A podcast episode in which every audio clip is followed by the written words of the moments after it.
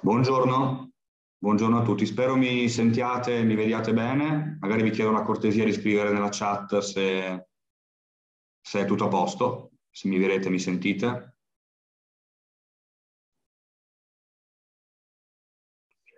Sì. Bene, perfetto. Allora direi che possiamo, possiamo cominciare. Allora, buongiorno a tutti innanzitutto e grazie della vostra, della vostra partecipazione.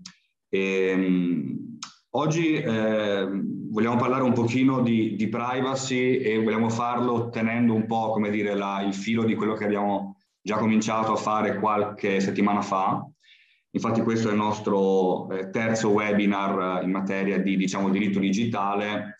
Abbiamo fatto un primo incontro, un primo video incontro eh, sul tema dei contratti software, un secondo incontro eh, sul tema dell'e-commerce e in entrambi questi momenti diciamo, di approfondimento eh, emergeva sempre questa necessità di approfondimento di, di, un tema che interessa molto effettivamente le aziende, che è quello della privacy e in particolare della privacy online. E è un tema interessante, effettivamente è piuttosto trasversale, eh, nel senso che effettivamente eh, riguarda l'attività online, ma chiaramente riguarda anche l'attività, diciamo, analogica, insomma, quella fuori da, da, internet. Ed è un tema che, secondo il nostro punto di vista, è tornato di forte attualità per tutta una serie di ragioni. Cioè, beh, il contesto normativo lo conosciamo, eh, mi riferisco in particolare al al GDPR, eh, sapete che eh, il GDPR risale al 2016, sapete anche che diciamo, nell'operatività eh, in realtà è effettivamente entrato in vigore nel 2018, quindi diciamo l'entrata in vigore formale è il 2016, però l'entrata in vigore operativa e fattiva è nel 2018.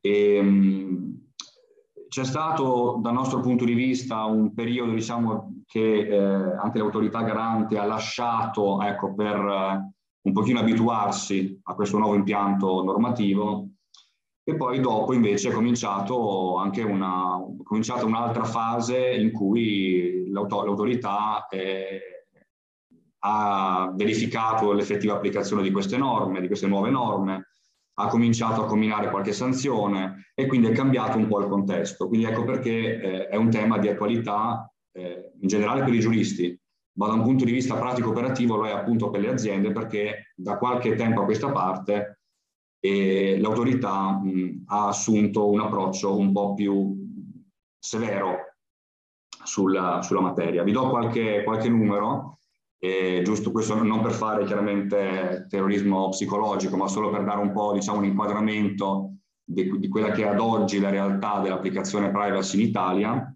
E L'Italia eh, è seconda in realtà in classifica, quindi non abbiamo vinto il primo premio in termini di eh, importi quanto a sanzioni eh, in Europa. L'ultimo dato eh, che abbiamo eh, fotografa un po' quello che è accaduto dal 2018 fino al 2021 e in questo lasso di tempo in Italia sono state combinate eh, sanzioni per 84-85 milioni di euro.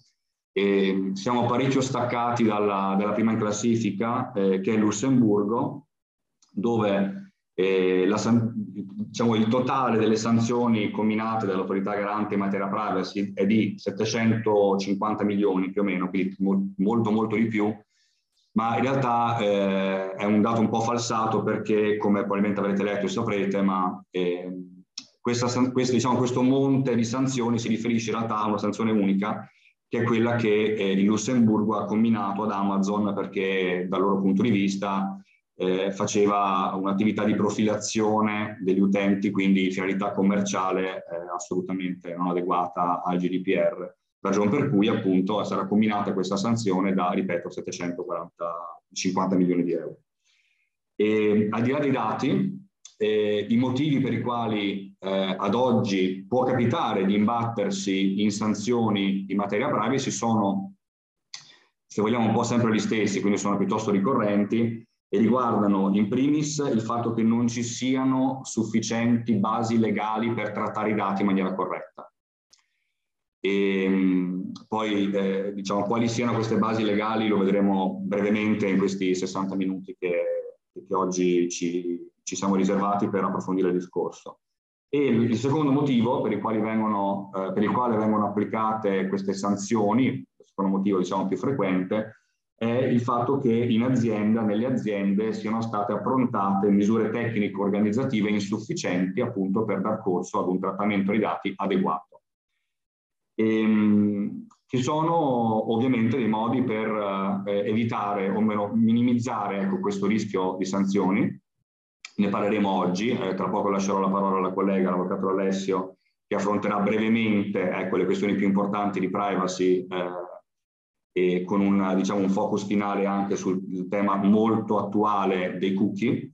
E prima di lasciare la parola però eh, volevo anche eh, così segnalare un'altra, un, un altro, un'altra questione importante che è questa, cioè al di là delle sanzioni e al di là dell'attenzione che evidentemente negli ultimi anni è cresciuta su questo tema anche da parte dell'autorità garante, ehm, dal mio punto di vista bisogna ricordarsi il fatto che eh, ci sono alcuni principi ecco, in materia di trattamento dati che governano tutta questa, eh, questa macro materia. Sono dei principi che sono stati in parte ritoccati in parte proprio introdotti dal GDPR e che è sempre opportuno ricordarsi in tutte le cose che si fanno in materia privacy, specialmente appunto nelle aziende. E questi principi, che ora enucleo in maniera veramente eh, superficiale, poi ci tornerà sopra la collega tra poco. E tra questi principi voglio ricordarne due. Il primo è quello eh, che viene riassunto con la definizione di privacy eh, by design, che vuol dire che cosa in grande sintesi? Vuol dire che eh, il trattamento dei dati, quindi come viene gestita la privacy nell'azienda, è un qualcosa che va progettato e programmato sin dall'inizio, quindi è assolutamente integrato con il ciclo produttivo e organizzativo dell'azienda, quindi non deve essere fatto a posteriori, dopo che tutto il resto è già stato organizzato, ma va fatto all'inizio.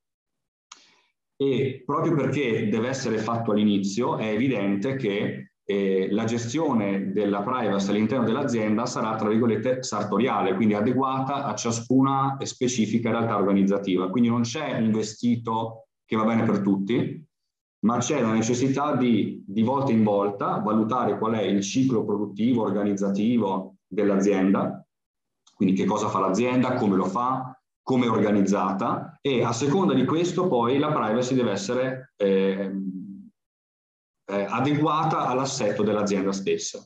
Quindi non è, eh, non è, secondo me non è mai stato così, ma certamente non è più il tempo tale per cui si prende un'informativa privacy che va bene per tutti e la si applica a tutte le aziende a prescindere appunto dall'organizzazione, dal settore merceologico e da tante altre cose che caratterizzano quell'azienda lì. E il secondo principio che voglio ricordare, ce ne sono altri, però ripeto, volevo semplicemente ricordarne due, è quello dell'accountability, cioè della responsabilità sostanzialmente. Cosa vuol dire? Vuol dire che come aziende siamo responsabili del trattamento dei dati e, e in ragione di questo dobbiamo eh, porci tutta una serie di domande. Il non porsi queste domande o il non strutturare l'azienda in maniera tale da eh, aver appunto organizzato la privacy in maniera sartoriale sull'azienda stessa, non averlo fatto non ci esonera dalla responsabilità evidentemente, anzi la fa chiaramente aumentare. Per cui il fatto che io ad esempio, faccio un esempio pratico, non abbia un'informativa privacy dove mi autodefinisco come azienda responsabile del trattamento dati non vuol dire che non lo sia. Tutto l'impianto del GDPR si basa su questo, cioè se indichiamo le finalità del trattamento dei dati, organizziamo il modo in cui i dati vengono trattati, facciamo tutta una serie di altre cose, nei fatti siamo responsabili del trattamento dei dati personali. E questo chiaramente comporta tutta una serie di, eh, di oneri, ma anche di opportunità, perché, ecco, poi dopo mi taccio, lascio la parola alla collega, ricordiamoci sempre anche questo, che la, ed è forse un modo un po' diverso di guardare tutta la questione. E certamente il trattamento dei dati e in generale il, il GDPR includono e comportano degli incombenti in più per l'azienda, questo è evidente, delle procedure, un po' di carta da far girare, un po' di attenzione su alcune dinamiche, questo è vero. E d'altro canto però ricordiamoci sempre anche il fatto che i dati sì, comportano sì una, appunto, tutta una serie di oneri, di obblighi per l'azienda, ma sono anche una grande risorsa per l'azienda. lo sono, e tanto è vero che hanno anche una loro valutazione economica e, ehm, e proprio in ragione di questo rappresentano un tesoretto che l'azienda può custodire e utilizzare in maniera assolutamente sapiente e ben orientata. Quindi prendiamo sempre questa doppia anima, come dire, della, del trattamento dei dati e il GDPR, da un lato certamente ci sono un po' di cose da fare, un po' di incombenti, ma dall'altro lato c'è anche una bella opportunità perché eh, i dati personali, se trattati bene, se fatto nel rispetto dei diritti degli interessati, sono un patrimonio dell'azienda. E, ecco, detto questo, io adesso lascio la parola alla collega D'Alessio, che è collegata, diciamo, da remoto, insomma, rispetto a me, quindi datemi un istante, insomma, che passo la, la, dire, l'audio e il video appunto sulla, sul PC di, di Alessia e niente, vi auguro una buona prosecuzione e vi ringrazio ancora.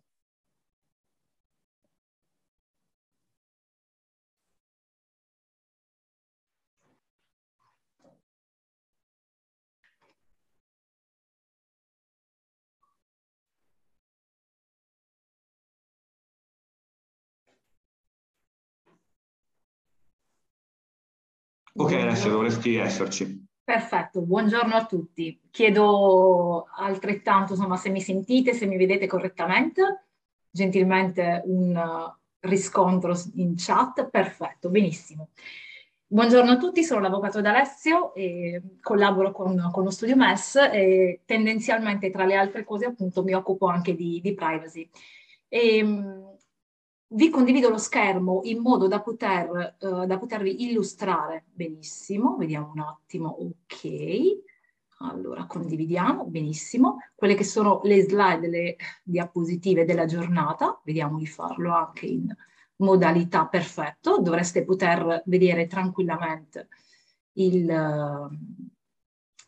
il tutto. Allora, un attimino che benissimo, iconizzo, perfetto, spostiamo questo su, bene, ok. Dovreste poter vedere tranquillamente tutto, perfetto, benissimo, mi confermate in chat. Allora, eh, la privacy, dunque, innanzitutto dobbiamo eh, a mio parere, cominciare con uh, l'illustrazione del programma del corso.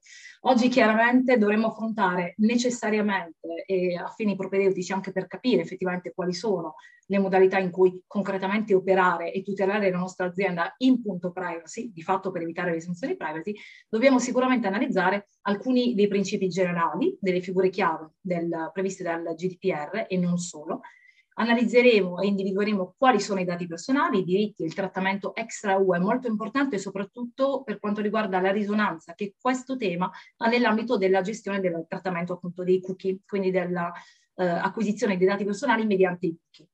Il trattamento dei dati, come quando raccogliere il consenso, um, faremo alcuni focus sulle comunicazioni commerciali, um, esercizio di marketing diretto ed indiretto e sulla profilazione e infine ci occuperemo dei tanto eh, osannati e vituperati cookie e con la definizione e il, il, riferimento al consenso appunto necessario per la, l'applicazione di fatto di questi file di log, la questione Google Analytics che è sul banco degli imputati di diversi garanti europei al momento, la, uh, la spiegheremo brevemente, spiegheremo che cosa è successo e che cosa sta succedendo, anche in una previsione diciamo di tutela futura uh, della, del, dei, dei nostri siti internet di fatto, i cookie da profilazione e infine alcune dritte su come avere una cookie policy compliant e benefici. Benissimo, cominciamo. Allora, innanzitutto mi riallaccio a quello che ha detto il collega, l'importanza della privacy è, emerso, è emersa soprattutto negli ultimi tempi e il, che cos'è la privacy? Mi pare assolutamente necessario comprendere che cos'è il concetto privacy, a cosa facciamo riferimento quando parliamo di privacy. La privacy è tendenzialmente, in, gener- in via molto, molto generale, il diritto alla riservatezza delle informazioni personali, della propria vita privata e quindi del dato personale. È un principio che non è stato inventato eh, dalla, dall'Unione Europea, chiaramente un principio proprio di tutti gli eh, ordinamenti giuridici internazionali, è un principio proprio della nostra Costituzione, oltre che eh, appunto è un principio di diritto internazionale.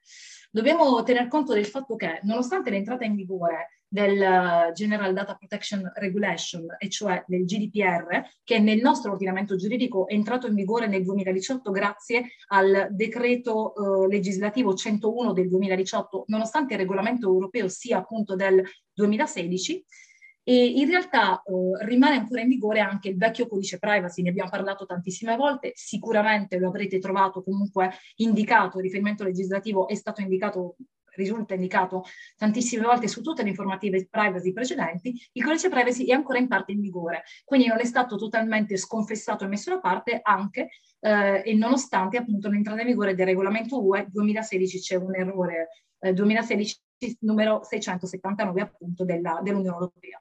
Perché è importante il GDPR? Perché il GDPR ha dato una risonanza diversa, maggiore a livello europeo, perché rende appunto eh, assolutamente uniforme la disciplina privacy europea, la disciplina sulla tutela della riservatezza dei dati personali ed evidenzio questo elemento, il dato personale, a livello europeo tra tutti gli stati appunto che fanno parte dell'Unione Europea. Il GDPR pone al centro della sua tutela eh, al centro del, eh, diciamo, il, pone come elemento importante appunto di tutela quello, la tutela del dato della persona umana e della libertà, della dignità umana e dei diritti eh, fondamentali dei cittadini europei, soprattutto nell'era digitale. Ha un impatto diretto nell'ambito di tutto quello che riguarda l'e-commerce e il diritto digitale. Per questo abbiamo ritenuto, come il collega ha già evidenziato, abbiamo ritenuto assolutamente importante inserire il tema privacy all'interno di un corso, diciamo, di, di questi eh, webinar dedicati appunto all'e-commerce. Attenzione, perché quando parliamo di GDPR noi facciamo riferimento a quelli che sono i dati personali però delle persone fisiche, non i dati delle società delle persone, delle persone giuridiche. Eh, su questo preferisco, diciamo, preferisco dare immediatamente un input, dare immediatamente un segnale di importanza, anche perché come vedremo nel corso appunto della nostra eh, della nostra esposizione, il problema c'è, il problema delle persone giuridiche, delle, delle, delle, società, delle ditte individuali, dei professionisti esiste e lo affronteremo quando parleremo esattamente dell'interessato. Quello che dobbiamo comunque, di cui dobbiamo di base tener conto, è che il regolamento europeo fa riferimento eh, esclusivamente ai dati personali appunto delle persone fisiche. Attenzione perché si applica anche ai titolari, vedremo più avanti eh, chi sono i titolari, che cosa intendiamo per titolare, una delle figure appunto privacy, che non sono stabiliti nell'Unione Europea e che offrono dei servizi e dei prodotti all'interno del mercato europeo. Di fatto il GDPR si applica così come il codice privacy italiano, si applicano ogni qualvolta eh, stiamo parlando del trattamento dei dati di cittadini europei. Quindi questo, eh, diciamo, questo è il riferimento e il dato più importante. Ancora, il GDPR si fonda su alcuni principi che sono due dei quali sono già stati illustrati dal collega Sorgente. Il primo principio è quello di responsabilizzazione, il secondo principio è il principio di privacy by design e poi il terzo è privacy by default. Non sono in ordine di importanza questi tre principi, sono dei principi che si correlano tra di loro. Di fatto il principio di responsabilizzazione o accountability significa che il legislatore europeo ha deciso eh, attraverso eh, attraverso l'esercizio normativo del GDPR, quindi l'emanazione del GDPR, di responsabilizzare qualunque soggetto acquisisse un dato personale di un altro soggetto, quindi il cosiddetto titolare, acquisisse un dato personale di un altro soggetto, eh, sul trattamento ha voluto creare consapevolezza e responsabilità in merito al trattamento che di quel dato viene fatto perché. Perché i dati, come ha già sottolineato il collega, sono diventati assolutamente importanti, sono una vera e propria moneta di scambio e soprattutto nell'ambito del, del, diritto digitale, nell'e-commerce. Spesso, a fronte magari di, uh, una, di un contratto che ci parrebbe chiaramente eh, nel sinallagma nel, nel rapporto appunto tra le parti, non configurare, non integrare appunto uno scambio di beni, in realtà noi scambiamo i dati. Tutto quello che su internet ci viene proposto gratuitamente, ci viene offerto come gratis, in realtà non è gratis, perché quello che noi cediamo in cambio dell'ottenimento di servizi o di beni in alcuni casi, spesso sono i nostri dati, i dati personali. E ehm, la, la capacità e l'incidenza che eh, questo scambio effettivamente ha, che l'acquisizione e il trattamento dei dati che eh, dei soggetti a cui noi cediamo i dati effettivamente, effettivamente, ha sulla nostra vita è sicuramente molto, molto maggiore rispetto a quello che effettivamente siamo in grado di percepire. Spesso non ci rendiamo conto, in realtà adesso forse anche un, un un pochino di più e siamo consapevoli di questa cosa, non ci rendiamo conto che in realtà nel momento in cui noi accediamo a una semplice pagina internet, eh, immediatamente il motore di ricerca ci fa visualizzare negli accessi successivi quelli che sono delle pagine internet che in qualche modo sono connesse, sono collegate alle ricerche che noi abbiamo fatto in precedenza. Questo perché? Perché il sito internet, qualunque sito internet ormai, è in grado di percepire, di acquisire i nostri dati, anche soltanto i dati di log, i dati di accesso chiaramente al, al, al, al sito internet o alla, alla, pagina web insomma, che stiamo visitando, acquisendoli o in qualche modo pilota è in grado di profilarci e di pilotare appunto le nostre scelte. Vi anticipo già che in questa esposizione non provvederò, non farò una lettura pedissequa di quelle che sono le slide che mi servono più che altro come supporto e chiaramente qualora interessati eh, siamo assolutamente disponibili a, a darle, a, a cederle insomma, appunto, qualora dovesse essere necessario, e eventualmente potete o contattarci direttamente a riferimenti sul nostro sito internet www.studiomes.it oppure mi scrivete in chat e, eh, con il vostro indirizzo mail e poi sono assolutamente disponibile sia a rispondere a dei quesiti a, a qualsiasi tipo di domanda che eh, appunto poi a passare le slide. Allora, quindi il primo principio è quello di responsabilizzazione. Il secondo principio è il principio di privacy by design. Come diceva il collega, in realtà si chiede al titolare del trattamento, al proprietario proprietario del sito internet di eh, effettuare già nella fase di progettazione del sito stesso o nella fase di progettazione di tutti quelli che sono gli strumenti che in qualche modo, eh, diciamo, nella, nel modus operandi, nella attiv attività effettiva commerciale che il titolare del trattamento effettuerà, di valutare qual è, eh, quali sono i possibili rischi e il modo in cui questi rischi possono essere minimizzati. Il rischio chiaramente di evasione del, del, del, del dato, in qualche modo di fuoriuscita del dato il rischio di data breach innanzitutto, ma anche eh, si chiede la progettazione di misure tecniche organizzative che siano adeguate e, eh, a garantire che il trattamento dei dati di soggetti terzi, perché di fatto parliamo sempre di dati di soggetti terzi, avvenga in conformità al GDPR. Accanto a questo abbiamo il principio di privacy by default, che sarebbe in pratica l'attuazione chiaramente, quindi quello che succede, quello che interviene successivamente rispetto alla progettazione della privacy by design, l'attuazione, quindi l'adozione concreta di quelle che sono le misure tecniche organizzative adeguate per trattare i dati e per evitare eh, il rischio di fuoriuscita di, eh, di, fuga ecco, di questi dati. Chiaramente evitare la fuga dei dati vuol dire anche evitare sanzioni, evitare data breach. Quindi sono tre principi, come, come già detto, assolutamente eh, importanti, principi che governano il GDPR e sulla base dei quali è stato costruito il GDPR, ma eh, sono dei principi effettivi ed interconnessi appunto tra di loro. Li ritroveremo oltre esemplificazioni sia del principio di privacy by design che del principio di privacy by default, e le troveremo concretamente nell'arco di, di questa trattazione. A questo punto entriamo immediatamente nel vivo dell'argomento. Analizziamo quali sono le principali figure privacy. Abbiamo già citato alcune di queste figure. La prima, la più importante, è, è la figura dell'interessato, il data subject. Chi è l'interessato? In buona sostanza l'interessato è il proprietario dei dati, quindi il nostro utente, giusto per intendersi, in, di qualsiasi pagina di, di sito internet, insomma, il nostro visitatore, quello è il proprietario dei dati. Attenzione perché come dicevamo in precedenza, in realtà il GDPR indica, fa un riferimento specifico alla tutela dei dati eh, del, del soggetto persona fisica, Mm, su questo punto però uh, io ogni volta che mm, mi interfaccio con un'azienda e gestiamo in qualche modo, eh, ci creiamo il problema privacy, la domanda che mi viene fatta è sempre questa. Avvocato, ma uh, io non so sempre cioè, se il mio utente, soprattutto questo per quanto riguarda l'accesso ai siti internet, se il mio utente è effettivamente una persona fisica e agisce come persona fisica. Può essere una persona fisica titolare di una ditta individuale, nel momento in cui accedo, accede al mio sito internet, io non lo so. Che cosa posso fare per superare il problema? Cosa posso fare? fare.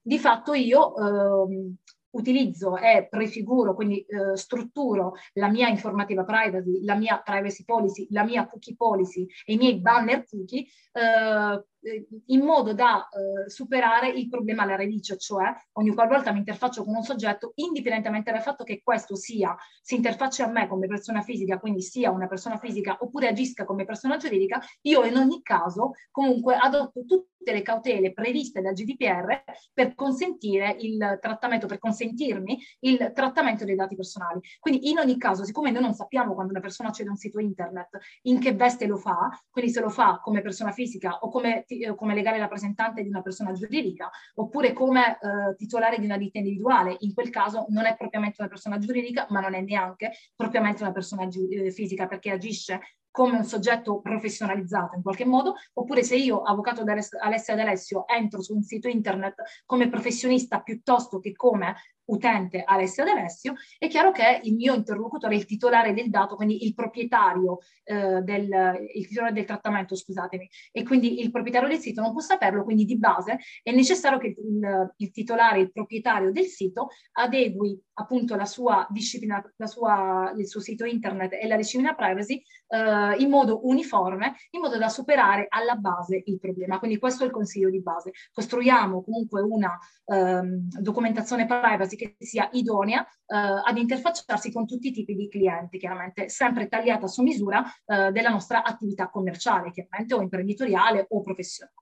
Chi è l'interessato? L'interessato è il cliente, il dipendente, il candidato, sono le cariche sociali, i fornitori, anche il dipendente è un soggetto interessato. Nel momento in cui il dipendente entra, ehm, stipula, entra nella nostra azienda e stipula un contratto di lavoro, chiaramente ci dà dei dati, dei dati tali per cui eh, noi, appunto, eh, proprietari del sito, ma in questo caso proprietari titolari del rapporto appunto di lavoro, del contratto di lavoro appunto con, con il dipendente, acquisiamo quei dati, lui è l'interessato, in quel caso noi siamo i titolari del trattamento appunto di, que, di, quei dati, siamo stati autorizzati a trattare i dati del dipendente. Quindi di fatto l'interessato è chiunque. Attenzione, un altro elemento, questo lo ripeterò dopo. Non dobbiamo pensare che nel momento in cui l'interessato ci dà, ci consegna un dato, noi diventiamo proprietari di quel dato. Noi siamo titolari del trattamento di quel dato, possiamo fare un trattamento di quel dato assolutamente limitato a quanto diremo oltre, quindi alle specifiche finalità, al eh, all'utilizzo specifico per cui noi abbiamo richiesto quel dato, alla base giuridica del trattamento e al dato specifico, quindi non possiamo chiedere dati ulteriori sovrabbondanti, la richiesta di dato non può essere sovrabbondante, si parla di principio di minimizzazione dei dati e di questo parleremo oltre.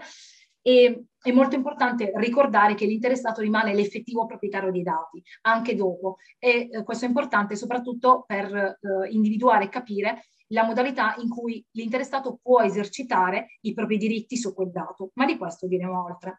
secondo soggetto assolutamente importante è il titolare del dato, il data, il, del dato, il data controller. Il titolare del dato, anche in questo caso, tendenzialmente è una persona fisica, ma anche un'autorità pubblica, un'impresa, l'ente pubblico-privato, l'associazione che indica quelle che sono le finalità e i mezzi del trattamento dei dati. Attenzione perché anche in questo caso dobbiamo fare una piccola, dobbiamo fare una, una una piccola specifica. La specifica è questa. Il eh, legale rappresentante di una persona giuridica, la persona giuridica che nell'informativa privacy viene indicata come titolare del dato, può cambiare.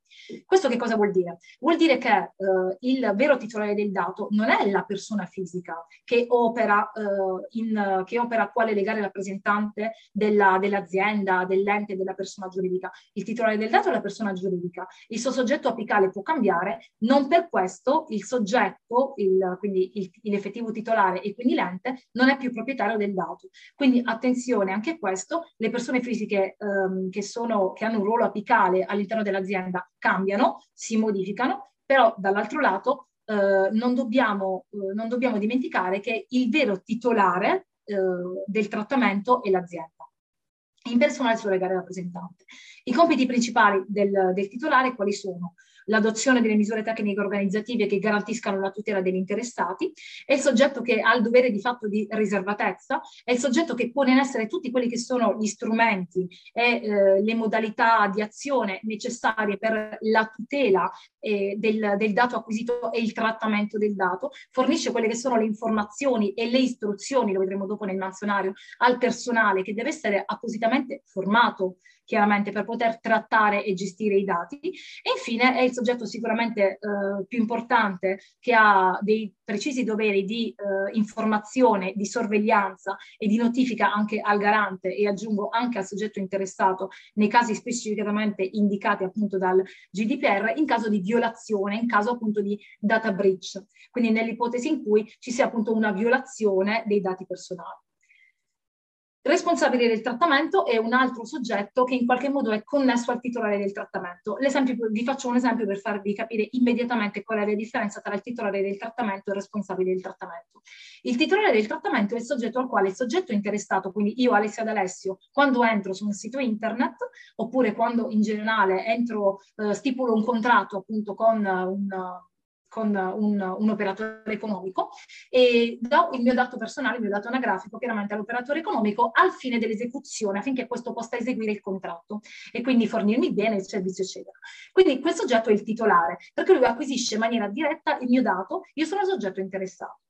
Diversamente, il responsabile del trattamento tendenzialmente viene inquadrato come un soggetto terzo, non è il soggetto al quale l'interessato, quindi l'Alessia d'Alessio di turno, quindi l'utente di turno, cede direttamente il proprio dato, ma è un soggetto che viene a conoscenza del dato personale di Alessia d'Alessio, quindi del nome e cognome di Alessia d'Alessio, da, direttamente dal titolare, in forza di un rapporto contrattuale, di un uh, data protection agreement in realtà, quindi di un atto giuridico o di un contratto che lega appunto il responsabile al titolare del trattamento.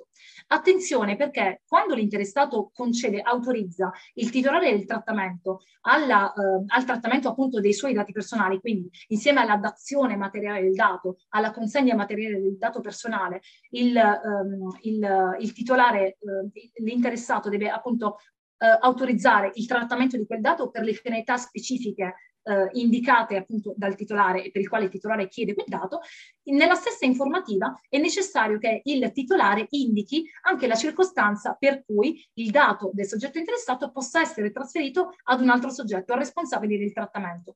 L'esempio più classico che mi viene in mente è mh, slegato diciamo dal mondo, dal mondo e-commerce, dal mondo digitale, è quello appunto del, del professionista, quindi del, del, dell'avvocato, degli studi professionali, soprattutto del commercialista oppure dell'ufficio paga. Esempio, eh, il titolare del trattamento stipula, quindi il proprietario di un'attività commerciale, stipula un contratto di lavoro con un, eh, appunto un, un, soggetto dipendente. Il dipendente dà il suo dato al, eh, al titolare del trattamento e quindi al, eh, al suo capo al datore di lavoro. Il datore di lavoro per poter eh, realizzare ehm, eh, per poter emettere appunto la, la, busta paga, deve passare il dato personale del lavoratore eh, all'ufficio paghe. L'ufficio paga è il responsabile del trattamento se è un soggetto esterno. Il, a sua volta il responsabile del trattamento, quindi il soggetto terzo a cui l'interessato non ha dato direttamente il dato, ma che comunque tratta il dato appunto dell'interessato per interposta persona del titolare, appunto è legato da un vincolo contrattuale o appunto un atto giuridico direttamente con il titolare. L'esempio più classico appunto è questo degli studi professionali, è molto semplice e molto intuitivo. A sua volta il responsabile del trattamento può essere autorizzato a far trattare quel dato ad altri soggetti soggetti nominati subresponsabili del trattamento. È una catena, praticamente, è una catena di deleghe, un importante sistema di deleghe che deve essere sempre però contrattualizzato, formalizzato in qualche modo mh, in forma scritta perché lo spieghiamo adesso, lo spieghiamo oltre. Gli autorizzati al trattamento, molto brevemente, gli autorizzati al trattamento sono, sono, i soggetti che effettuano materialmente l'attività di trattamento, nella maggior parte dei casi sono i dipendenti, prendono ordini direttamente dal titolare o dal responsabile del trattamento, devono operare soltanto sulla base di apposite istruzioni e in base a diversi livelli di delega.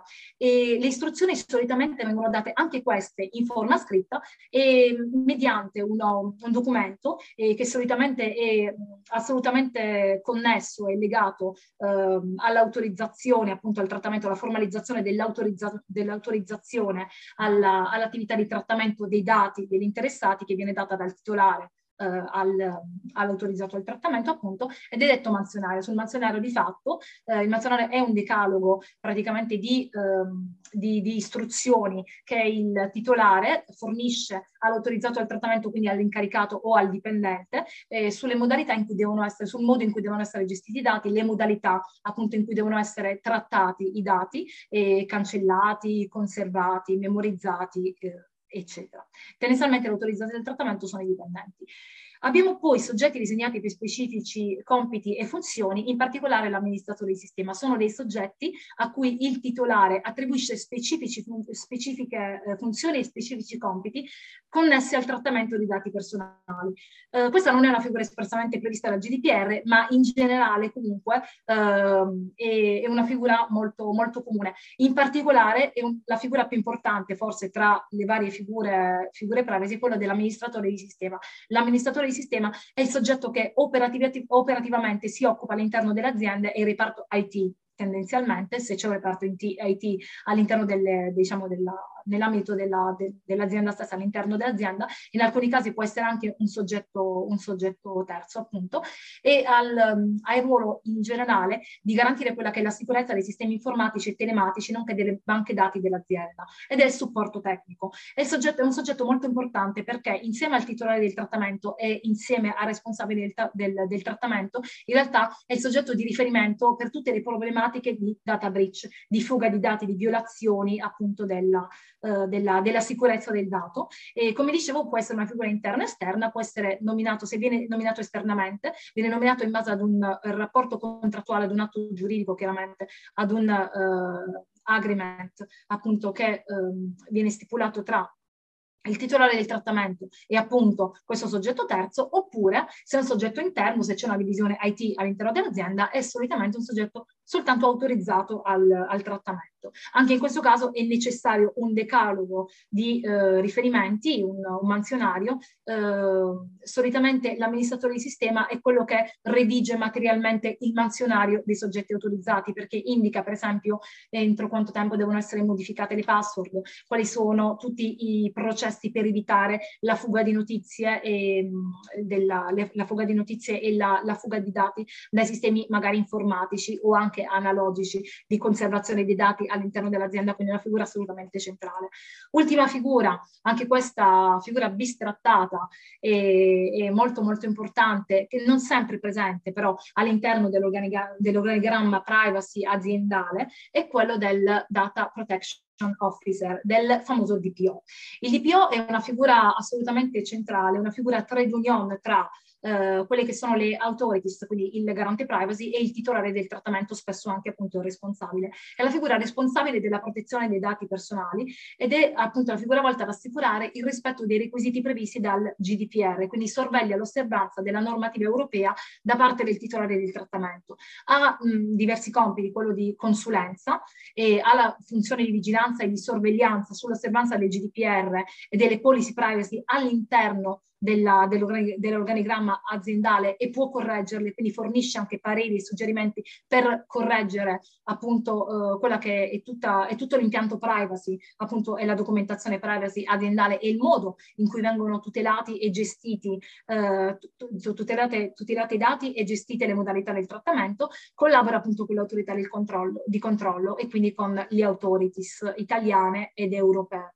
Attenzione perché il DPO non è un soggetto personalmente responsabile in caso di mancato rispetto del GDPR. L'unico soggetto responsabile è il titolare del trattamento, oltre al titolare del trattamento anche il responsabile del trattamento sulla base di quello che abbiamo detto in precedenza. Quindi non dobbiamo fare confusione. È una figura di assoluta supervisione che, ripeto, non è sempre obbligatoriamente prevista all'interno, eh, in un'azienda, insomma, all'interno diciamo, della, della, della strutturazione, della struttura aziendale, ma è sicuramente una figura molto, molto, molto importante.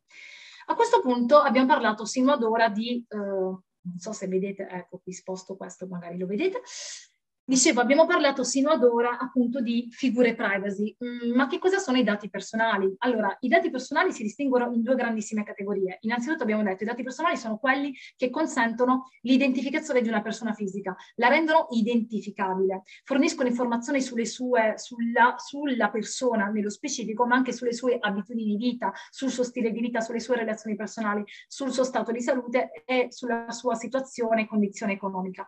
In generale possiamo dire che i dati più comuni sono sicuramente i dati anagrafici, ma anche l'immagine, la voce, l'indirizzo IP, numero di targa, anche la mail, il numero di telefono, per esempio, sono dati personali. Accanto a questi dati personali generali, generici, ricorderete sicuramente che il vecchio codice privacy, quello che è ancora in vigore, lo abbiamo detto in precedenza, parlava in passato di dati sensibili. Si parlava spessissimo di dati sensibili, c'era sempre una, una sorta di blocco a monte per, diciamo, per ognuno di noi, su ognuno di noi, in merito alla possibilità appunto di dazione, di cessione di questi dati sensibili. Quando si parlava di dati sensibili erano dei dati intoccabili.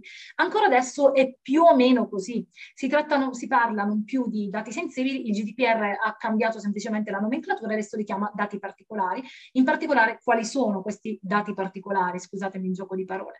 Sono i dati personali che rivelano l'origine razziale, l'opinione politica, l'appartenenza sindacale, convenzione religiosa orientamento sessuale di una persona e quindi di fatto gli ex dati sensibili, ma sono anche i dati genetici e dati biometrici, i dati che rivelano la, lo stato di salute della persona e anche i dati giudiziari. E sono particolari perché? Perché non sempre il trattamento di questi dati è consentito, anzi, come vedremo oltre, il trattamento di questi dati è consentito soltanto qualora vi sia il consenso, a meno che ehm, non ci troviamo in uno dei casi esplicitamente eh, espressamente stabiliti dal GDPR, tale per cui non è necessario il consenso per il trattamento di questi dati. Uno degli esempi più classici in questo senso è sempre quello del lavoratore. Il, diciamo, il diritto del lavoro ci aiuta tantissimo in punto privacy perché rappresenta un'eccezione che consente di capire ehm, effettivamente come funziona la privacy. Quando noi assumiamo qualcuno è necessario acquisire anche dei dati eh, strettamente connessi alla sua posizione personale, al suo stile di vita, alla, diciamo dei dati che non sono soltanto i dati anagrafici, giusto per intenderci, o il codice fiscale o, o, o la, la, sua immagine o la mail, per esempio. Sono i dati particolari. Spesso eh, è necessario sapere se il nostro dipendente ha dei figli, per gli assegni familiari, per le comunicazioni a livello, eh, a livello previdenziale, assolutamente necessarie. Oppure è necessario sapere se eh, dei familiari con, eh, diciamo, tali per cui si, possa, si possano applicare le tutele e le cautele della legge 104. Oppure dall'altro lato è necessario conoscere i dati relativi alla salute del nostro dipendente per capire, magari per sapere se lo stesso dipendente una volta al mese si deve assentare per fare un tipo di trattamento eh, sanitario. In quel caso il datore relativo alla salute non ha, eh, per il trattamento del dato relativo alla salute da parte del titolare del trattamento, quindi in questo caso il datore di lavoro, non è necessario richiedere il consenso. Vi è un automatismo, però è espressamente previsto appunto dal GDPR in merito alla possibilità di trattare questo dato senza l'esplicito consenso appunto del lavoratore, ma si tratta chiaramente di dati assolutamente specifici. Quando trattiamo di dati particolari, di ex dati sensibili, la regola generale è chiediamo il consenso. Questa cosa è molto importante, soprattutto uh, quando facciamo e-commerce. Adesso eh, vedremo perché. Dunque, come dicevamo in precedenza, il soggetto interessato rimane sempre proprietario di dati. Non è che pensiamo che nel momento in cui eh, noi cediamo, eh, consen- anzi acconsentiamo al trattamento dei dati personali, quindi cediamo momentaneamente il nostro dato personale al titolare del trattamento, non dobbiamo pensare di non esserne più, più proprietari, siamo assolutamente proprietari di quei dati siamo talmente proprietari e rimaniamo titolari, non titolare del trattamento, ma titolare del dato, da poter esercitare tutta una serie di diritti e, e dobbiamo essere ben consapevoli, consapevoli, del fatto di avere quali soggetti interessati questi diritti. Quindi dal lato dell'interessato bisogna avere consapevolezza. Dal lato del titolare, riprendiamo un concetto che abbiamo detto, che abbiamo indicato inizialmente, responsabilizzazione e eh, privacy, by de- privacy by design che si trasforma, scusatemi, sì giusto, privacy by design che si trasforma in privacy by default, chiaramente, è proprio l'esplicitazione di tutti i diritti che l'interessato ha sul trattamento dei suoi dati, il diritto di accesso, il diritto di rettifica e integrazione, il diritto all'oblio, il famoso diritto all'oblio, il diritto alla cancellazione del dato dopo un certo periodo di tempo. Il dato che non interessa più al soggetto titolare deve essere cancellato. In generale, l'interessato può chiedere in qualunque momento la cancellazione del suo dato e il titolare è tenuto entro un mese dalla richiesta a eh, rispondere alla esigenza, quindi alla manifestazione di interesse o all'esercizio del diritto che l'interessato ha avuto sul proprio dato. Il diritto alla limitazione del trattamento, la portabilità dei dati, quindi a spostare e trasferire i dati da un soggetto all'altro, l'opposizione al trattamento, la revoca del consenso e infine il diritto di reclamo al garante. Sono dei diritti assolutamente importanti, pregnanti importanti per l'interessato, che rimane, ripeto, proprietario del dato, il dato dell'interessato. Soltanto il trattamento per specifiche finalità viene autorizzato in capo al titolare del trattamento.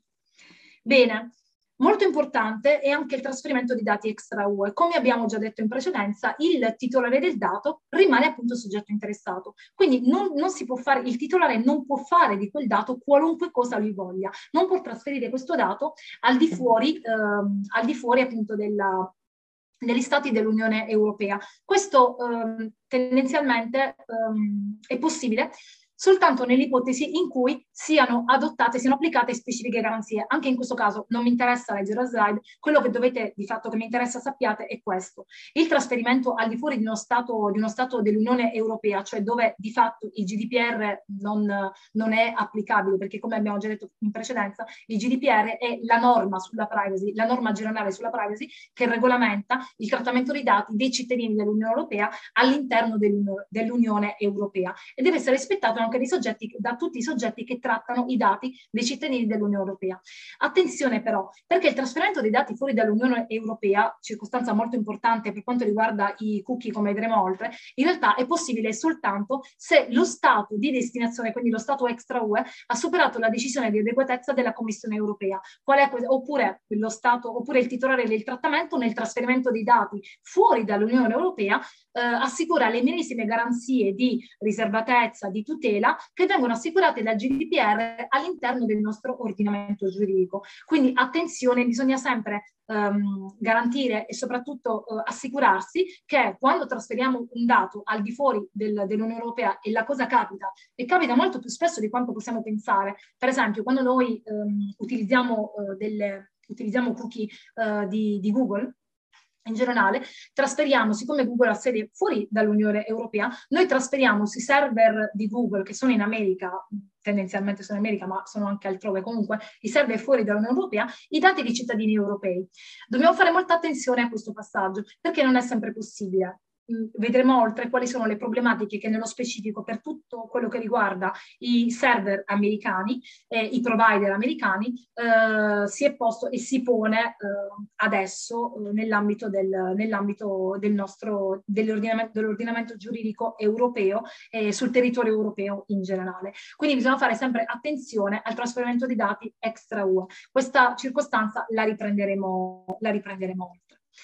Il trattamento, in generale che cosa si intende per trattamento? Il trattamento è eh, un insieme di operazioni eh, che eh, diciamo, interessano il dato personale e mh, mm, in sostanza è qualunque tipo, di, qualunque tipo di operazione sul dato personale, quindi dalla raccolta alla cancellazione, alla limitazione, alla distruzione, eccetera. Molto importanti sono i principi regolatori del trattamento. Allora, i principi sono questi, come dicevo, qualora vi, servi, vi servissero, vi interessassero le slide, a me non interessa che, sta, che conosciate tutti i principi eh, regolatori del trattamento. Quello che mi interessa è che voi ehm, prendiate contezza di quelli che sono i principi generali, cioè ogni qualvolta noi abbiamo a che fare con la privacy dobbiamo sicuramente fare riferimento a quattro principi fondamentali. Il primo è la trasparenza. La eh, estrinsecazione materiale del principio di trasparenza sono le informative. Come facciamo a rendere trasparente l'utilizzo che noi facciamo dei dati eh, nei confronti dell'interessato mediante l'informativa. Si tratta appunto dell'estrinsecazione del principio di privacy by, design, privacy by design, privacy by default e l'esercizio del principio di accountability, di responsabilizzazione. La trasparenza si traduce, il principio di trasparenza viene tradotto assolutamente nell'informativa. Secondo principio essenziale, la limitazione delle finalità. Noi non possiamo chiedere qualunque tipo di dato per qualunque finalità, dobbiamo sempre indicare quali sono le finalità per cui noi stiamo chiedendo quel dato. Attenzione, limitazione delle finalità. Ancora, principio di minimizzazione. Ho detto prima, noi non possiamo chiedere qualunque tipo di dato, possiamo chiedere soltanto i dati che ci servono a raggiungere la finalità per cui noi stiamo chiedendo quel dato. Principio di minimizzazione è il principio base. Eh, assolutamente un altro, diciamo, il quarto principio che secondo me è assolutamente fondamentale e bas- su cui dobbiamo porre un focus e una, una specifica eh, una specifica attenzione. Ogni qualvolta noi parliamo di privacy e ci interfacciamo alla privacy è quello di riservatezza. Noi dobbiamo fornire tutte le possibili garanzie e anche in questo caso traduzione questa dei principi di privacy by default e di privacy by design. In forza dell'attuazione del principio di responsabilizzazione dobbiamo sempre garantire la riservatezza di quel dato attraverso dei procedimenti particolari che possono essere anche la crittografia, la pseudonimizzazione per esempio del dato. Tuttavia dobbiamo sempre garantire un altissimo livello di riservatezza perché? Perché interessato ci sta dando il suo dato personale, il, il dato più importante. Quindi chiaramente noi dobbiamo fornire, eh, diciamo, dobbiamo essere degni di ricevere questo dato. Come lo facciamo? Semplicemente utilizzando e ponendo in essere tutte le misure per garantire la riservatezza il più possibile di quel dato.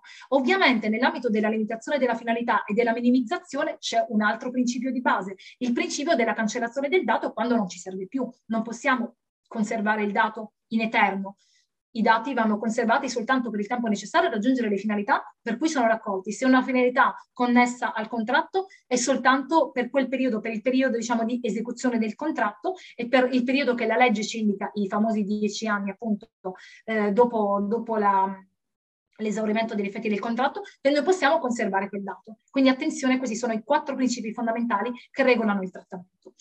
Finalità licita del trattamento. Come diceva precedentemente il collega, non sempre, eh, non sempre eh, possiamo, possiamo, trattare i dati. È necessario che il trattamento sia sempre lecito, abbia una base giuridica, un sostegno giuridico in forza del quale noi possiamo effettivamente trattare quel dato, quel dato per una specifica finalità. Le basi giuridiche previste dal nostro, dal GDPR e dal codice privacy sono sostanzialmente il consenso dell'interessato, l'esecuzione di un contratto, l'adempimento di un obbligo legale del titolare, la salvaguardia di interessi vitali di un interessato o di altro soggetto, l'adempimento di un obbligo legale e poi il legittimo interesse del titolare. Queste sono le basi giuridiche in forza delle quali noi possiamo eh, trattare i dati e devono essere strettamente connesse alle finalità per cui noi stiamo chiedendo quel dato. Il consenso dell'interessato. Facciamo il focus sul consenso perché? Perché di fatto, come ho già detto in precedenza, in alcuni casi quando stipuliamo il contratto è assolutamente necessario acquisire dei dati personali, spesso anche dei dati particolari, ex dati sensibili. Abbiamo già fatto in precedenza l'esempio del, del datore di lavoro, del rapporto appunto eh, giuslavoristico.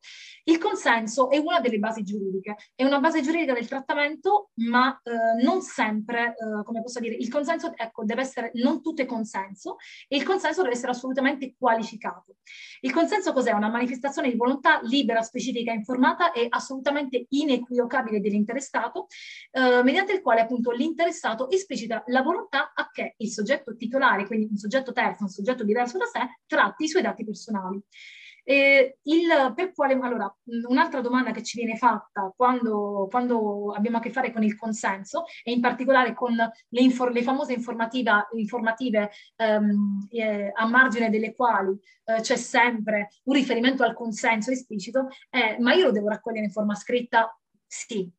Perché? Perché se anche, se, anche se non c'è scritto da nessuna parte, perché sul GDPR non c'è scritto da nessuna parte che il consenso deve essere raccolto in forma scritta, è un problema eh, di diritto. Il problema di diritto dove si pone? Come facciamo? Vi faccio una domanda, per, una domanda retorica per farvi capire qual è l'importanza della trattazione scritta, della formalizzazione, dell'informativa e del consenso, dell'acquisizione del consenso. Come facciamo a dimostrare di aver fornito tutte le informazioni in virtù degli obblighi di trasparenza che abbiamo detto prima e del principio di limitazione delle finalità nel trattamento, quindi del il, motivo, l'imitazione dei motivi per cui noi chiediamo quel dato. Come facciamo a dimostrare di aver ottenuto il consenso se noi non abbiamo una prova scritta, formale, che dimostri effettivamente che noi il consenso non solo lo abbiamo chiesto, abbiamo esplicitato le finalità per cui lo stiamo chiedendo e in più che questo consenso ci è stato dato, quindi sempre informative scritte. Sono noiose, lo so, e non sono però assolutamente inutili, sono assolutamente necessarie per tutelarci, perché nel momento in cui noi dobbiamo rappresentare al garante come sono andate le cose, che abbiamo fatto tutto il possibile per tutelare quel dato, per trattarlo nei limiti delle finalità per cui c'era stato concesso, c'era stata concessa l'autorizzazione al trattamento, noi dobbiamo dimostrarlo come facciamo? Formalizzazione, forma scritta, informativa e soprattutto acquisizione esplicita del consenso. Attenzione, il consenso è sempre revocabile deve essere chiaramente distinguibile dalle altre richieste o dichiarazioni rivolte all'interessato. Noi spesso il consenso lo chiediamo per ogni finalità specifica. Per la finalità di marketing va chiesto un esplicito consenso, per la finalità di profilazione un esplicito consenso, per il trattamento di dati sensibili, qualora dobbiamo chiederli, perché in forza del principio di minimizzazione non sempre dobbiamo chiedere i dati, um, i dati, i dati sensibili, siamo, siamo diciamo, autorizzati a chiedere anche dati sensibili al nostro, al nostro utente, al nostro interessato, eh, è sempre necessario esplicitare tutti i singoli consensi. Non è possibile fare un unicum, eh, diciamo, un unicum, diciamo, mh, di autorizzazione al consenso per eh, appunto il rilascio dell'autorizzazione al trattamento, al trattamento dei dati quando è necessario appunto il consenso per trattare quei dati. Ancora qui, eh, attenzione, abbiamo già detto i dati particolari, tendenzialmente è vietato il, è vietato il trattamento dei dati particolari tranne che eh, nelle ipotesi espressamente previste dalla legge o quando è richiesto il consenso e tendenzialmente se il trattamento non è eseguito su una delle basi giuridiche sopra indicate, quindi il contratto, interesse legittimo, eh, esercizio di un potere appunto del, del, titolare, è necessario sempre acquisire il consenso. La profilazione, il consenso è assolutamente necessario anche proprio per trattare i dati relativi, i dati che noi noi acquisiamo a fini di profilazione. La profilazione non è vietata, quindi sdoganiamo questo, questo problema. La profilazione si può fare. Il punto è che dobbiamo sempre chiedere il consenso quando facciamo la profilazione. La profilazione cos'è? La profilazione è semplicemente una forma di trattamento dei dati personali che consente in pratica eh, di ehm, analizzare e prevedere, quindi acquisizione dei dati personali, al fine di analizzare e prevedere degli aspetti che sono riguardanti il rendimento professionale, la situazione economica, la salute, le preferenze personali dell'interessato, il, loro, il suo comportamento e anche il modo in cui si sposta sul territorio, il famoso tracciamento, la geolocalizzazione, anche quella è profilazione. Vi è un generale divieto della, alla profilazione e tracciamento ehm, nei processi decisionali automatizzati, a meno che non vi sia un espresso consenso del soggetto. Per fare profilazione è sempre necessario il consenso, a meno che la profilazione sia necessaria per concludere un contratto, il trattamento è autorizzato dal diritto o, o dello stato di appartenenza del titolare.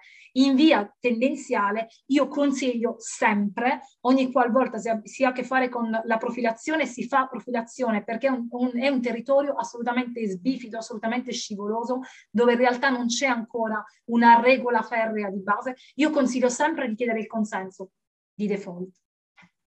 È molto importante. Comunicazioni commerciali, anche in questo caso distinguiamo due grandi categorie. Le categorie del marketing diretto, quindi l'attività commerciale l'attività promozionale che fa direttamente l'impresa eh, senza alcun intermediario nei confronti del suo cliente, dal marketing diretto, cioè l'attività di marketing, la, la, comunicazione commerciale che viene fatta tramite l'intermediario tra l'azienda e l'interessato. Qual è la grande differenza? Lo, lo, si capisce, lo si capisce esattamente. Allora, in entrambi i casi è necessario acquisire il consenso. È possibile pianificare una strategia di marketing efficace senza scontrarsi con la tutela della privacy? Sì, chiediamo il consenso. Ogni qualvolta facciamo attività di marketing, chiediamo il consenso. È possibile derogare al consenso? Sì, in alcuni casi in via tendenziale, quando parliamo di soft spam tendenzialmente, quindi quando noi proponiamo al cliente mediante la nostra attività di marketing dei servizi simili a quelli che già, abbiamo già proposto in precedenza, oppure quando l'interessato non si è esplicitamente opposto all'attività di marketing. In ogni caso, anche in questo caso, soprattutto per l'e-commerce, io consiglio, anche in caso di marketing diretto e anche nelle ipotesi in cui siamo fuori, siamo nelle deroghe eh, previste appunto dal, previste direttamente dal legislatore, io consiglio sempre sempre comunque di chiedere il consenso. Per il marketing indiretto, idem. In questo caso attenzione perché in realtà saranno gli intermediari eh, ad essere titolari del trattamento perché sono l'intermediario ad acquisire il dato, il dato dell'utente ai fini eh, di, di, trattamento per la finalità di marketing. Eh, di marketing. Quindi eh, tendenzialmente il dato in questo caso viene restituito al titolare, al, al, proprietario del sito, perché in questo caso il proprietario del sito non è titolare del trattamento ma è soggetto terzo, in questo caso, perché ehm, si pone, ehm, non acquisisce direttamente il dato, l'utente eh, affida il proprio dato e consente il trattamento del dato all'intermediario. Quindi che cosa succede? Succede che il proprietario del sito eh, sul quale è installata l'app o il banner o il cookie che consente all'intermediario di fare attività di marketing, in realtà è soggetto terzo, quindi, viene nominato responsabile del trattamento. Anche in questo caso, per fare attività di marketing indiretto, è sempre necessario avere, avere il consenso ed è necessario che sia però l'intermediario a chiedere il consenso e non direttamente il proprietario del sito all'utente, perché in questo caso l'informazione passa tramite un soggetto che si interpone tra il proprietario del sito e l'interessato, che sarebbe appunto l'intermediario. A questo punto arriviamo al clou nostra, del nostro argomento, siamo un pochino, un po' giusti, però giuro vi rubo soltanto eh, 5 minuti per parlarvi di cookie. Che cosa sono i cookie? I cookie nell'ambito del diritto digitale, nell'ambito della, della, dei, dei, siti, della, della gestione, dell'utilizzazione dei siti eh, di e-commerce sono utilizzatissimi. Li, utilizziamo, li utilizza qualunque tipo di, di, sito, anche il nostro sito utilizza chiaramente dei cookie. Sono delle informazioni, dei piccoli file di testo che i siti web trasmettono al dispositivo e vengono memorizzati sul device del soggetto interessato. Ogni volta che il soggetto interessato entra sul nostro sito internet, questi cookie, mi piace dire, si appiccicano, questi file di testo si si sono appiccicati al device di destinazione, quindi al device dell'utente e praticamente salvano alcune informazioni, trasmettono alcune informazioni, i file di log, insomma l'informazione di log più che altro, la ID per esempio dell'utente, la ritrasmettono chiaramente al server principale, quindi al nostro sito internet in pratica e quindi c'è un costante scambio di dati. Che cosa succede? Queste, queste informazioni consentono di effettuare la navigazione, eseguire autenticazione informatica e raccogliere informazioni sul numero dei visitatori, sono molto utilizzati sui siti internet.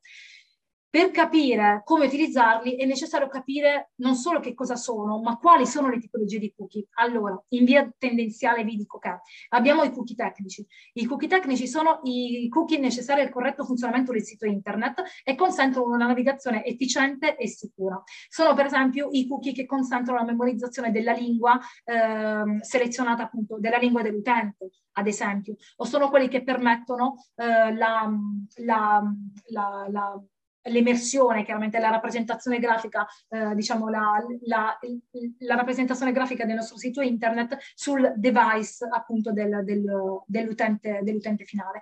In questo caso, siccome servono per il corretto funzionamento del sito internet, ehm, non è necessario il consenso dell'utente per poterli installare sul suo device. Attenzione perché non possiamo pensare e non dobbiamo pensare che anche i tecnici non, um, come posso dire, acquisiscano dei dati uh, dell'utente nel momento in cui l'utente accede al nostro sito internet. Però il fatto stesso che l'utente abbia volontariamente avuto accesso al nostro sito internet in qualche modo ci legittima ad installare quei file necessari al funzionamento appunto del nostro sito internet sul suo device. Quindi per questo, questa è la ragione per cui non deve essere espressamente ed esplicitamente richiesto il consenso dell'utente.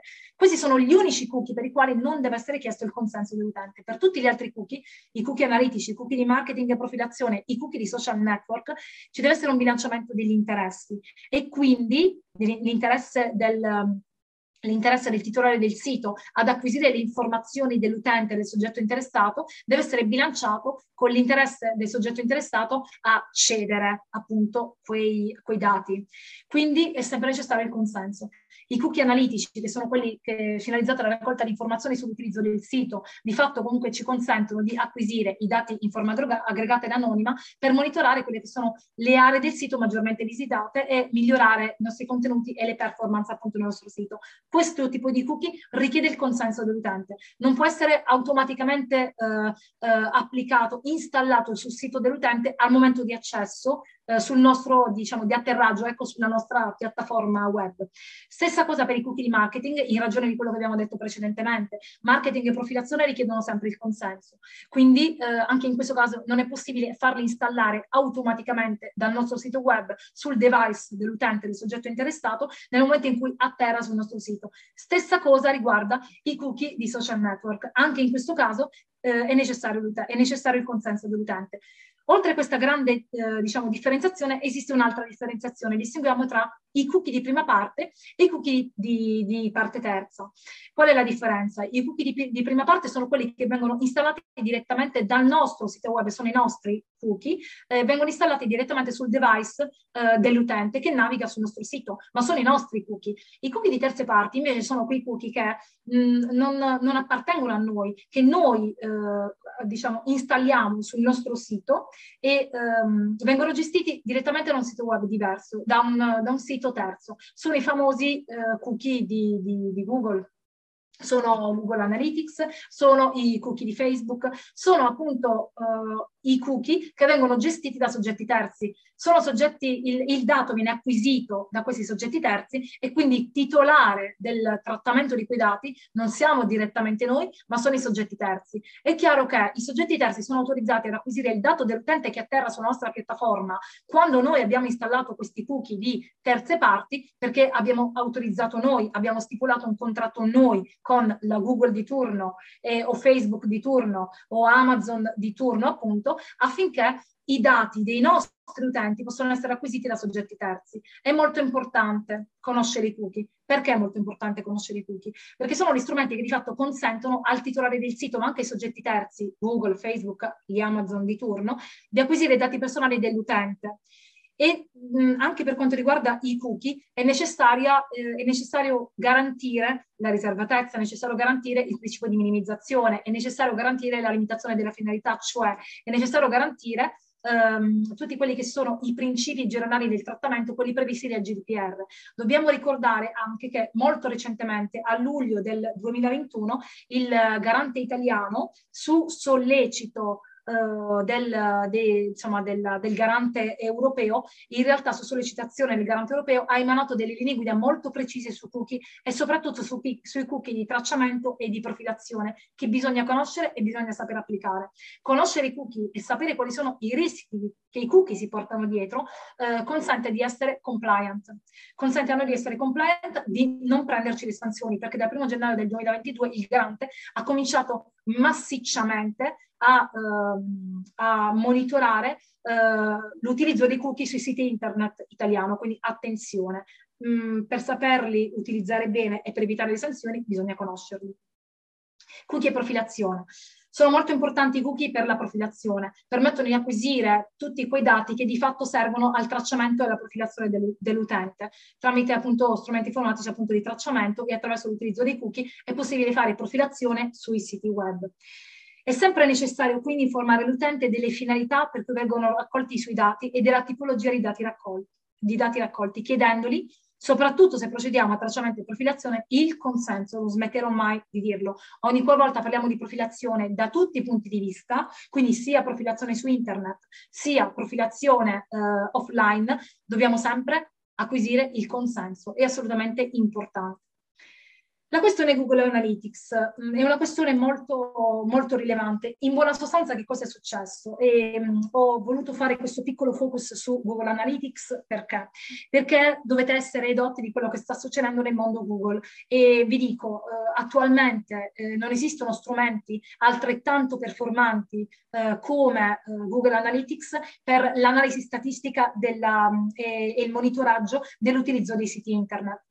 Il, nel luglio del 2020 la Corte di Giustizia Europea con una sentenza, la sentenza Schrems 2, ha invalidato il Privacy Shield. Che cos'era il Privacy Shield? Il Privacy Shield era, è quell'accordo, era un accordo, in realtà adesso è invalido, esiste ancora ma è invalido, era un accordo tra gli Stati Uniti e, e l'Unione Europea in base al quale i dati personali dei cittadini europei potevano essere legittimamente trasferiti ad aziende che avevano la sede legale negli Stati Uniti. Perché? Perché si riteneva che eh, in forza di questo accordo la disciplina privacy basi degli Stati Uniti che non è uniforme come quella invece dell'Unione Europea o come quella cinese o come quella giapponese o come quella bretone che di fatti la Gran Bretagna ha una disciplina in punto privacy eh, assolutamente simile al, al, GDPR, cambia veramente per, per, per pochissimo. Quindi in passato il Privacy Shield in pratica era questo accordo in forza del quale appunto il, um, i dati dei cittadini europei potevano essere tranquillamente trasferiti negli Stati Uniti perché si riteneva che la, um, la normativa americana fosse um, di fatto, diciamo, accordasse le medesime tutele che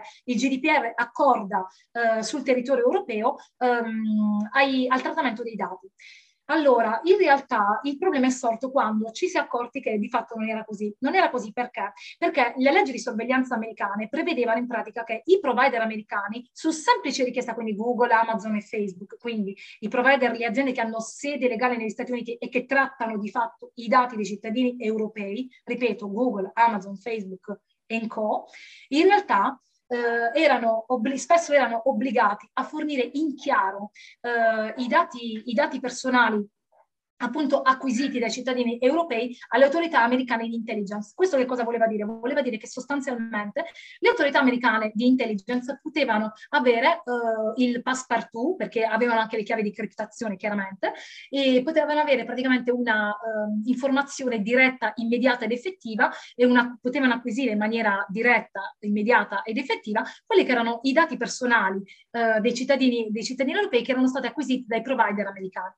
capite l'importanza di questa cosa, cioè e, e gli americani di fatto avevano i nostri dati, i nostri dati personali in mano e potevano di fatto utilizzarli eh, come volevano.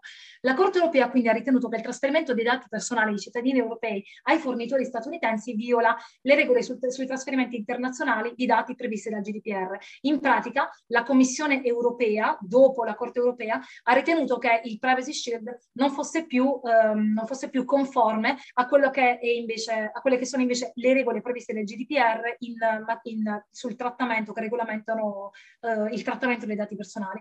E quindi di fatto ha eh, ritenuto che siccome non ci sono le stesse garanzie di sicurezza, in, i dati dei cittadini europei in America non possono essere più trasferiti. Questo che cosa vuol dire? Ha avuto un impatto non immediato ed effettivo dal luglio del, 2000, dal, dal luglio del 2020 sino al dicembre del 2021 eh, sul, diciamo, nell'ambito della dell'e-commerce e del diritto digitale in generale eh, europea, ma ha avuto un impatto effettivo, questo, diciamo, questa decisione sta avendo un impatto, un impatto effettivo adesso, perché adesso alcune authorities, eh, non ancora quella italiana, chiarisco, ma alcune authorities europee, tra cui anche l'authorities, quindi il garante europeo, quindi il garante dei garanti in buona sostanza, che cosa ha fatto? Hanno sanzionato alcuni eh, gestori di siti web europei e attenzione, la sanzione è per i gestori dei siti web europeo che hanno utilizzato i servizi di Google ed in particolare di Google Analytics perché? Perché l'utilizzo e l'applicazione di Google Analytics non rispetta chiaramente le garanzie di sicurezza e, e le garanzie di protezione previste dal GDPR in forza del fatto che è stato invalidato il Privacy Shield. È chiaro che questa decisione è assolutamente impattante su ognuno di noi vi dico, anche il nostro sito, il sito internet utilizza eh, i cookie di Google Analytics per monitorare le prestazioni. Di fatto siamo eh, in illegittimità. E il problema qual è dall'altro lato? Il problema è che non esistono, come già detto all'inizio, dei sistemi ugualmente performanti, simili a quelli appunto eh, di, di, Google Analytics, che consentono il monitoraggio, eh, del, il monitoraggio dei siti internet. Quindi il problema è effettivo. Di fatto, se volessimo essere compliant alla, alla disciplina europea, quello che ha stabilito la Corte di Giustizia europea, dovremmo di fatto disattivare i nostri sistemi di Google Analytics. E concretamente questa cosa ancora non viene fatta.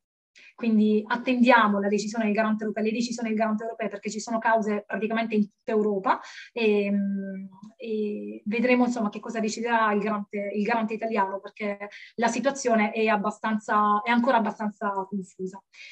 Bene, infine, eh, la cookie policy, le indicazioni operative. Allora, come facciamo a essere eh, compliant eh, impianto dal punto di vista cookie sul nostro sito internet? Sono necessarie due informative.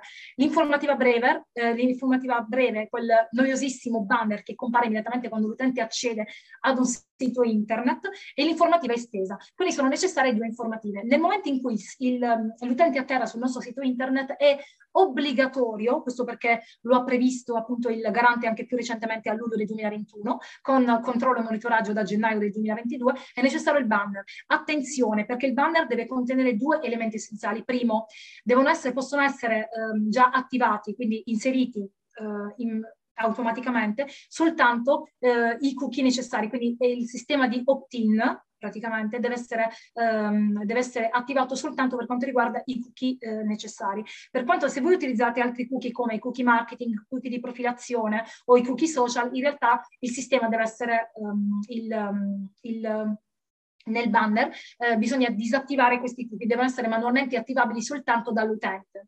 Se trovate dei siti internet, e ce ne sono, ve lo assicuro perché frequento siti tutti, i benedetti giorni, se trovate dei siti internet con il sistema già di opt-in inserito per, tu, per quanto riguarda tutti gli altri cookie, eh, quindi il cookie di profilazione marketing e cookie social, per esempio, oppure eh, di analisi statistica, eh, quel sito eh, non è eh, compliant in punto, in punto privacy.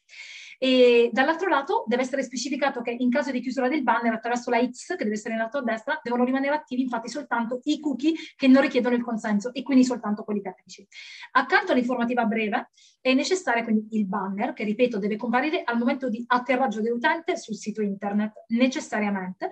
Vi deve essere l'informativa estesa. L'informativa estesa che cosa fa? Descrive analiticamente le caratteristiche e le finalità dei cookie installati dal sito, elenca i soggetti destinatari dei dati personali, i tempi di conservazione informazione e fornisce le informazioni, le indicazioni sulle possibilità e modalità di esercizio dei diritti da parte degli utenti. Un po' tutto quello che abbiamo detto in, questo, in questa ora, che adesso è diventata praticamente un'ora e un quarto, ecco, nella, nella chiacchierata di oggi.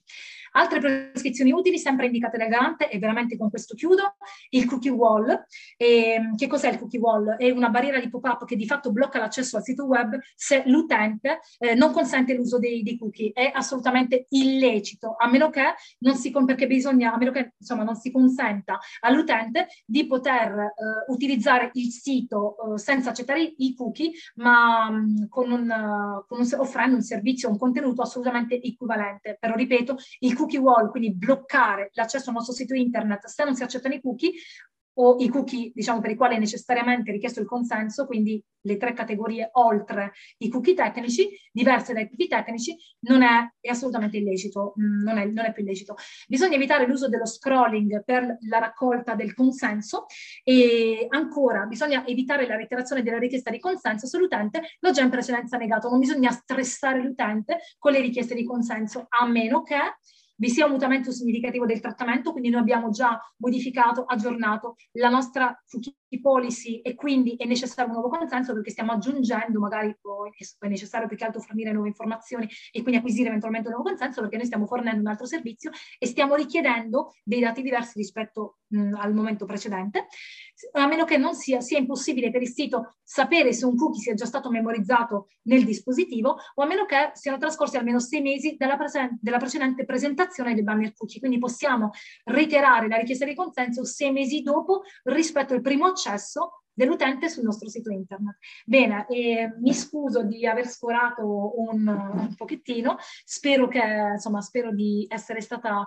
chiara nella presentazione, C qui ci sono tutti i nostri eh, riferimenti e qualora ci dovessero essere delle domande, insomma a meno che non, non ci siano delle domande eh, nell'immediatezza, um, non vedo nella chat delle domande, quindi a meno che non ci siano delle domande eh, potete tranquillamente scrivermi qualora vi vengano dei dubbi eh, in un momento successivo, insomma, il tempo di metabolizzare, devo darvi anche il tempo di metabolizzare questo, questo, il contenuto di questo incontro e potete scriverci tranquillamente ai nostri, ai nostri recapiti internet che trovate, ai nostri recapiti mail che trovate ehm, sul nostro sito internet. E, bene, allora, se non ci sono domande, presumo di no, possiamo ritenere chiusa la giornata. Mi scuso ancora per aver sforato un po' i nostri, i nostri classici tempi di, di un'ora, ma l'argomento è eh, lungo e, e, piuttosto anche macchinoso e articolato. Vi ringrazio per, per l'attenzione e vi auguro una buonissima giornata.